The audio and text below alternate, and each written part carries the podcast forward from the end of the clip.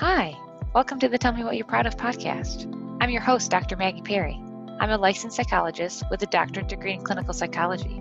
I'm also the founder of the online group therapy platform, Huddle.care. I love helping people overcome anxiety, obsessive compulsive disorder, mood disorders, and stress. Please join us each week as we share real sessions with actual clients that reveal helpful techniques for effectively dealing with anxiety, OCD, mood disorders, and stress. We'll discuss what effective therapy looks like, sounds like, and feels like. We'll follow our guests as they overcome their biggest fears and find that despite their biological vulnerabilities, they can still live a rich, full, and meaningful life. My therapeutic approach is strengths based and seeks to find and reinforce what clients do well to help them generalize those skills towards areas where they're stuck. My model for psychotherapy can be summed up as this You tell me what you're proud of, and I'll help you become effective and happy across all areas of your life. Thanks for listening, and let's get the show started. Thanks so much for tuning in today. If you're looking for a great place online to practice the mental health improving tips from this episode that's also COVID safe and HIPAA compliant, consider joining Huddle.care. Huddle is an online mental health club. We offer additional education about mental health through our weekly newsletter. We provide support for your mental health through our community time and our altruism club, which is like a book club for your mental health. We teach new ways of relating to your anxiety and OCD through our skills groups and our individual out of network psychotherapy. We strive to meet you where you are in your mental health journey and provide what you need. Okay, now enjoy the episode. Hi, it's Dr. Maggie Perry. Huddle.care is growing.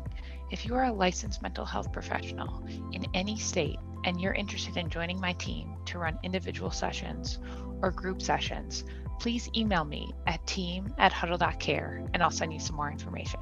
Thanks. Hi, it's Dr. Maggie Perry with Tell Me What You're Proud of.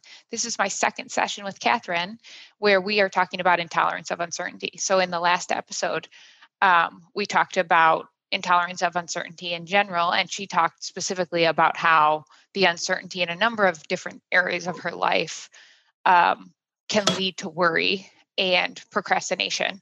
Um, we specifically talked about work, but we can talk about a number of different areas of her life again. Today, we'll cover procrastination, perfectionism, and how that relates to her self worth. So, Catherine, thank you so much for being on the show again. Sure thing. Thanks for having me. So, we left off talking about how uh, I think you were starting to talk about procrastination. Um, do you want to tell me a time in your life where you've um, procrastinated, how that relates to uncertainty?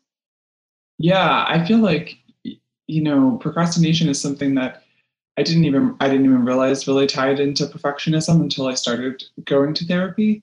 Um, and I could think of countless examples of times that I procrastinate. I still procrastinate. I am.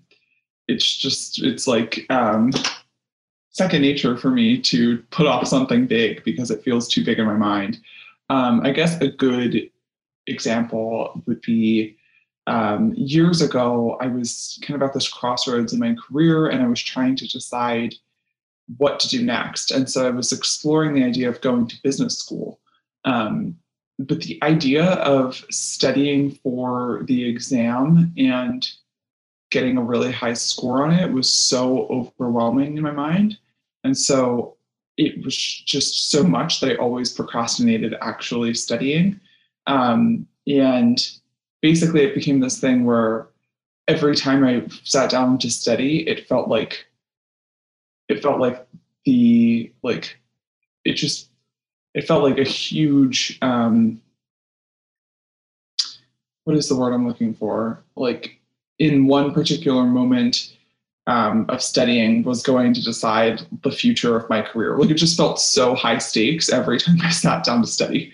Um, and so I just procrastinated the entire thing and I ended up not really doing it. And then I didn't, I ended up not going to business school at all. So um, I think that was probably a big example in my mind of a time that I like really procrastinated that I felt once I started therapy was like really tied into perfectionism. Yeah, really good awareness that in looking back on it, it was that every time you sat down to study, it felt like too high of stakes.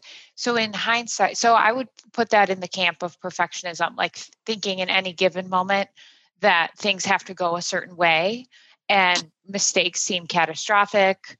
uh, per- perhaps you have to feel just right to get started on um, that studying? Do you remember having that feeling that it, you had to kind of be in the right mindset to get started on studying, and it was a mindset that was relatively elusive? Yes, yeah, definitely. That I had to be like in the right mindset, and then if I wasn't in the right place, I wasn't even going to study well enough, and then therefore it was probably a like wasted study session. Um, and yeah, just the high stakes thing for sure. Like every time I sat down, it felt like this like looming huge thing that like came over me. Um, whereas I, it's funny, I've done like obviously therapy as well as reading on like flexible mindsets and understand in hindsight that if I had a slightly more flexible mindset, I would have approached it more like this was an opportunity to learn something. And like every piece of the studying process is is a learning opportunity and you're of course you're going to do some of the problems wrong in the process. That's that's the entire um, experience of learning the the um, the games of the test and things like that. But for me at the time, it was just very overwhelming. Yeah, and it can be really hard to to shift into that. This is a learning opportunity mindset, and particularly maintain it when you're feeling a lot of anxiety or whatever you're up against is actually high stakes. So, is that uh, um, a mindset that you've been able to embody um, in the current tense, like in the present tense? Like right now? Yeah. Um, yes, sometimes. I, I would say I have to like continually remind myself that. I think that I um, I can get in that mindset, which feels good and it feels like growth.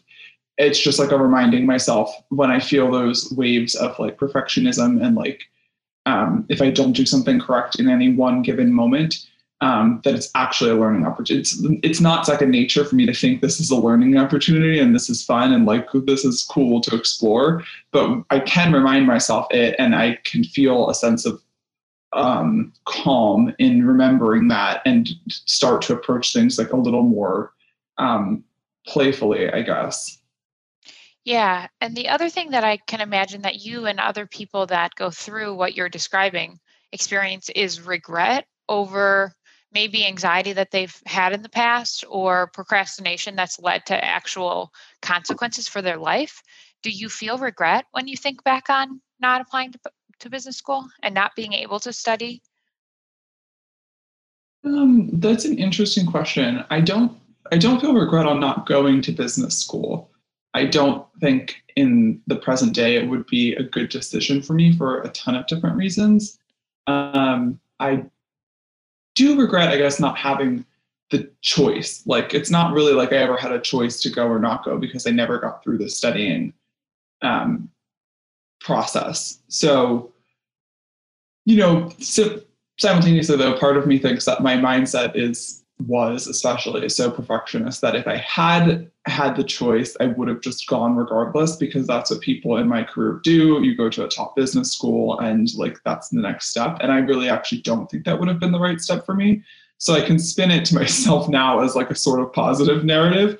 Um, but I do think that it would have been nice to have the choice, even if I ultimately didn't go. Yeah, that's a really um, compassionate and flexible perspective, even if you're not uh, working to bring up that kind of flexible perspective um, because it doesn't i th- i think sometimes when perfectionistic thinking is maintained um, it's not just the procrastination that leads to consequences in someone's life but then it's regret and self-criticism that makes it hard to move on um, so I really appreciate what you're saying that you did have this episode where perfectionism got in the way and led to procrastination. And also, you've been able to take a different route and then appreciate that growth within yourself.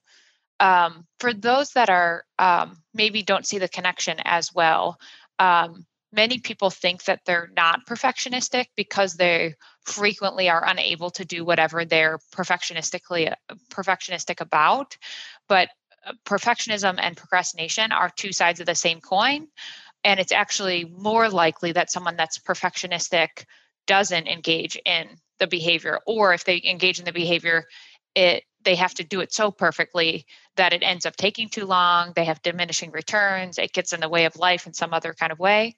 Um, so that's what would those are markers and hallmarks of clinical perfectionism. If either you don't even attempt things that you value, or when you do things that you value, you do them so perfectly, you attempt to do them so perfectly that they have a negative consequence for your life in some other area. Um, does that make sense to you, Catherine? It does, and it's funny because I didn't I didn't even realize I, I didn't realize until I started therapy the procrastination piece and how it ties into perfectionism.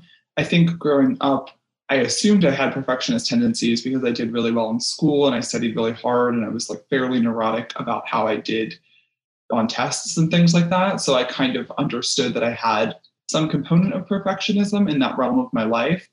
But I procrastinate literally everything. I mean, even to this day, I am always the last person to arrive at an event. I'm always like I'm, I'm regularly late for stuff, and um, it's funny like hearing you say that was just jogging through my mind. Um, the like routine I go through to get ready to get out the door, and like part of uh, putting that off because I like apply my makeup in a certain order and things like that. Um, and so I just think that the procrastination piece, um, the perfectionism, is actually pretty, um, pretty what's the word uh, applicable in many aspects of my life um, that I didn't really realize until I started understanding more about psychology. Yeah, and some other examples before we come back to you would be in the case of contamination fear that um, people assume that people with contamination OCD or contamination perfectionism um, are always have a, a, tidy and clean home, but in fact, sometimes the perfectionism is so intense that it, it's difficult to um, clean in a in a reasonable kind of way, and someone's home actually becomes dirtier um, other examples. So we're already using the work example that you would assume in academics or in work that a perfectionist would have everything done um, really well done and totally on time and be really um, rigid about meeting those deadlines. But somebody that's suffering from perfectionism in a clinical way is actually more likely to be avoiding and not meeting their obligations. Or, and again, or if they start to try to not avoid, then it's really difficult to not get stuck in what they're doing. Um, so, as we think about how to shift away from perfectionistic thinking, um, the first step is noticing that it's happening. And so, Catherine, you did a great job just now noticing that even something like putting on makeup in a certain way is also a perfectionistic tendency. Um, so, the first step is to notice. And then the next step is to um, work to have a more flexible attitude so that you can have more flexible behavior. So in your case, what would you how would you need to shift your attitude or your mindset to make it so that you're more likely to be on time for events? Ooh. Um, that's a loaded question because I am so often late for things. Um, I think I think trying to think through ways that um, I don't need to look a certain way when I go out the door. But it, it, it's interesting because it's not really even how I look, it's more like the process. Mm-hmm. That you want to feel a certain way? Yeah, like I like to do, I like to do the process in a, in a certain order, um, and it really does like drive me nuts when I only get like a certain way through the process, and my boyfriend is like, "Come on, we have to go," I'm like, nope, but I'm on step four and I have like six more steps to go through to finish the getting ready process. When you say it drives you nuts, can you be more specific about how that feels? Like what you think and feel if you are, um, if your whole routine is disrupted? It feels incomplete. Um, like it feels like I had a, process set out and I didn't finish it it feels like I didn't accomplish something in like a really micro example. So it sounds like it's um, it's uncomfortable for its own sake. It's not necessarily like I'm going to be judged by how I look or my self worth is tied to a, a, certain kind of outcome of how I look or or what I'm how I'm behaving. It's more that this just feels uncomfortable for its own sake and it's aversive to you for its own sake. Yeah. Okay. Yeah, that's thank you for using that example. That's completely an area of perfectionism that's very common. Um, how does it feel to recognize that that's happening for you? It's interesting because I've actually never really thought about it until this call right now. and and what would it mean for your life to try to be more flexible around your that routine? Um, honestly, it would actually probably improve a lot of relationships because I would be more likely to show up on time to things, I think. And I am well known as the friend who does not show up on time. My friends have made an entire game, like an over under game, around the time that Catherine shows up to events. Got it. And you can, even though that game might seem funny and silly, you can actually see that it probably has an impact on your relationships. Yeah, people are definitely irritated when I show up late. okay. So is that does that make it worth it to be uncomfortable and to tolerate to like let yourself habituate to stopping your routine midway um, and then letting yourself be uncomfortable about what you didn't do? Yeah, I think that that would be definitely a worthy thing for me to try to adapt to for sure. Okay, so I think the best way, well, I'm interested in your opinion on this, but what comes to mind for me would be the best way to um, start to do exposure in this area would be to set a time on it. So rather than trying to get through all your steps faster, you want to actually do them in the same order as usual, but set a time for when it has to be done so that you um, have to live with the possibility that you miss some of the steps. Mm, okay. Okay. Because sometimes when people try to do exposure around this, they just try to do everything faster. I see. Yeah. Okay. And then that will eventually backfire. Right. Um, this would be with cleaning or with academic or work um, situations. Sometimes people recognize that they're perfectionistic and then they say, like, okay, I'm just going to do everything really fast, but the same kind of way. And then that just gets very stressful. And then they stop trying to to um, it, it, like creates the same pattern of procrastination because it's so hard to maintain the stat the standard of excellence and one other really important point here is that in challenging clinical perfectionism we're not um, saying that you have to drop your standards so i still want you to excel and have high standards we're saying clinical perfectionism is a problem of strategy, not outcome. So the de- desire for a certain outcome is totally fine. It's just the strategy of trying to do it perfectly, having mistakes be catastrophic, w- working at something until it feels a certain way, only working on something if it feels a certain way, um, um, focusing on how high the stakes would be if things didn't go a certain way. Um, all of those are examples of thinking that contributes to perfectionism that makes it less likely for you to achieve your goals. That makes complete sense. Yeah. Um, so the other concept that's I think relevant here in terms of overcoming procrastination, in in addition to kind of having a different mindset where rather than doing something perfectly, you're trying to do things flexibly um, and trying to work on flexibility as um, a goal in its own sake. So everything is a learning opportunity. It's okay for things to be imperfect. If I'm doing something and it feels uncomfortable, I'm actually building like a flexible psychological muscle and it's good for its own sake. Um, those are some parts of the mindset. The other thing is to prepare for the urge to procrastinate. And in that case, I think you want to think about anticipatory anxiety. Um, mm-hmm. So that's the anxiety you feel before you start something. And if you have years of procrastination on something, of course you're going to have anticipatory anxiety before you get started because you're used to getting in a spot where you have to do things perfectly or you're going to face a lot of self criticism. And that's aversive because it's painful. So the important thing to recognize with anticipatory anxiety is that it's a feeling, not a fact or prediction. And it's more of an indication of what's happened in the past than what's going to happen in the future. So if you notice that you have anticipatory anxiety, you just want to allow those sensations to be in your body, label it, and keep moving forward. And if you can get in the habit of tolerating anticipatory anxiety and then going into the situation and approaching it flexibly with willingness to make mistakes and willingness to be imperfect, over time, you're going to have less anticipatory anxiety because you can trust yourself that you can get started.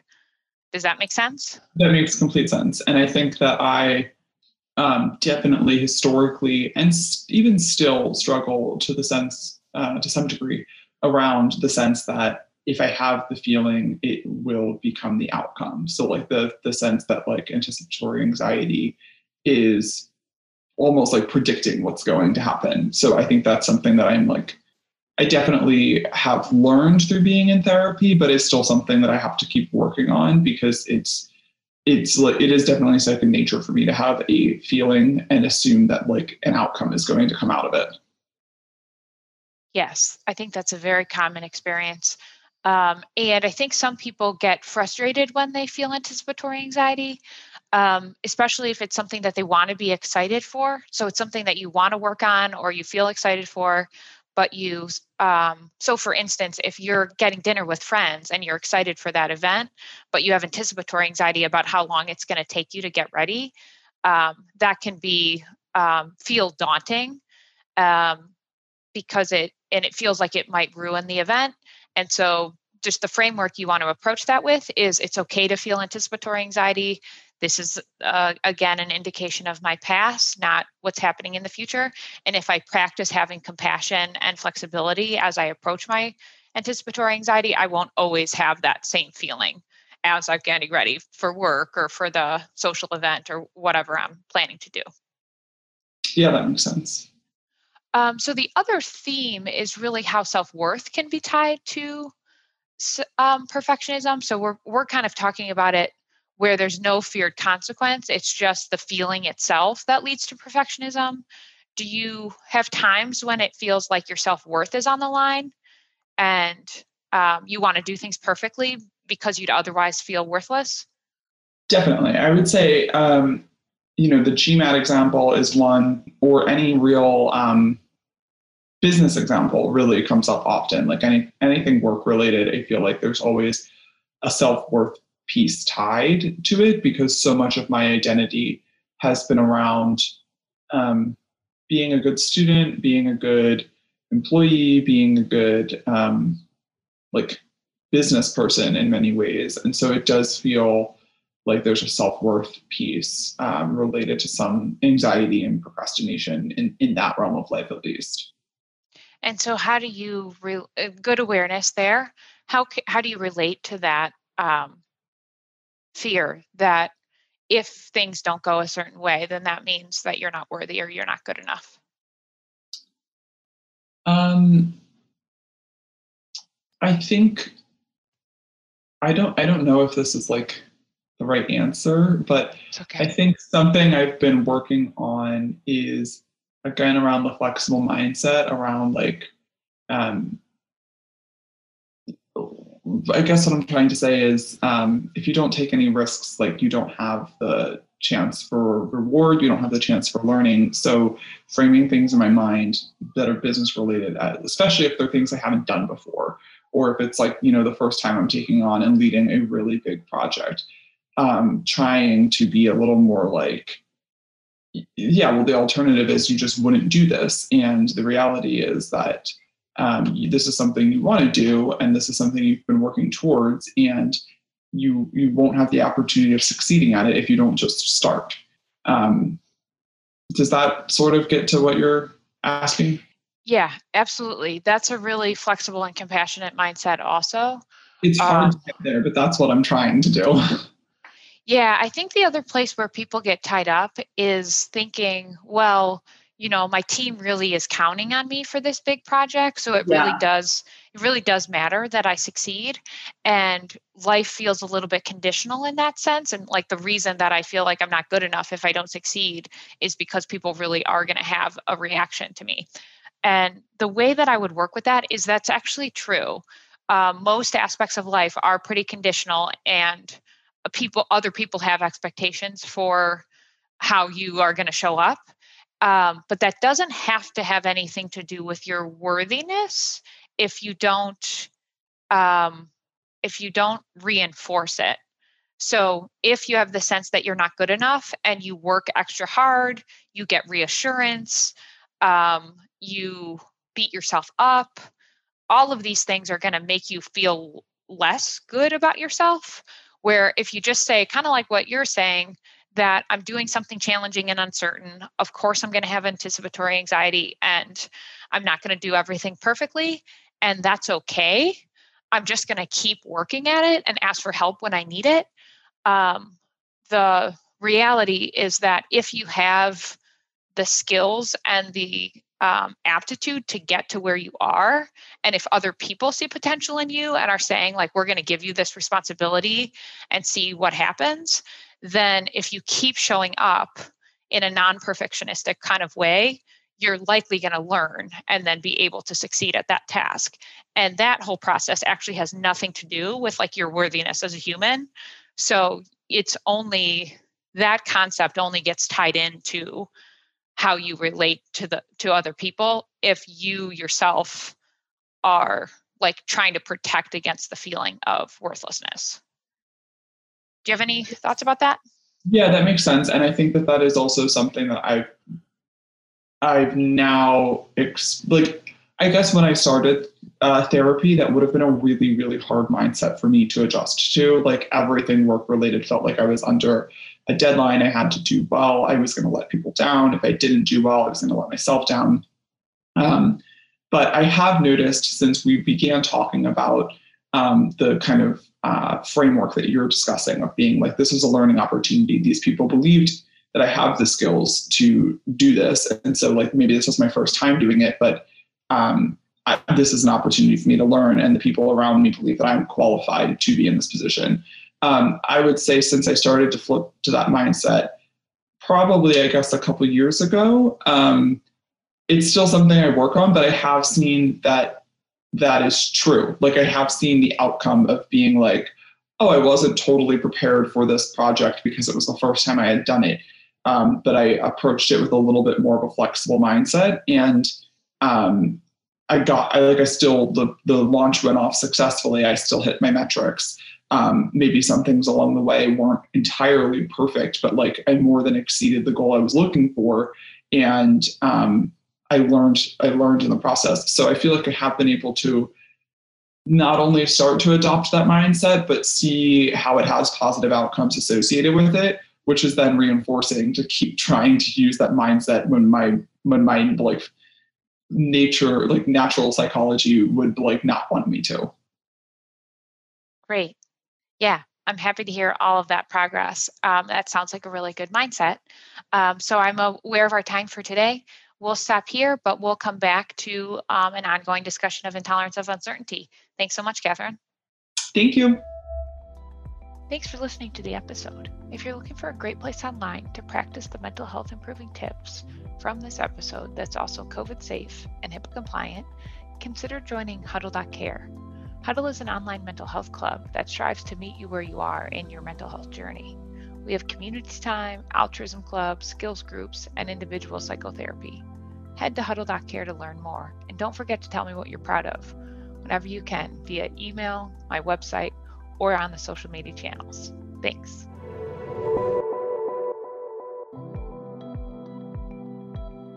Thank you so much for listening.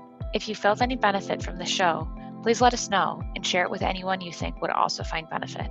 As a disclaimer, Please consult your doctor or therapist before attempting any strategies shared here. Thank you.